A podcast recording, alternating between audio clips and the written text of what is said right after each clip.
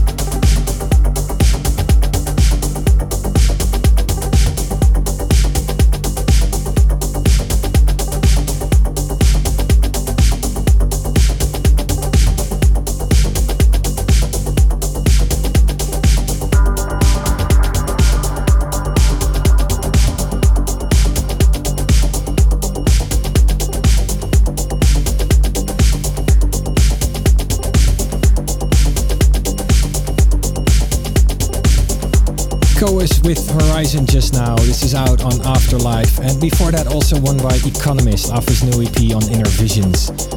Very excited to be at Burning Man this year. As you might have heard, Burning Man is going completely digital.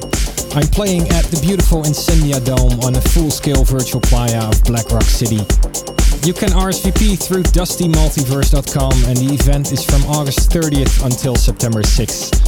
I'm doing a long set, so should be a good one.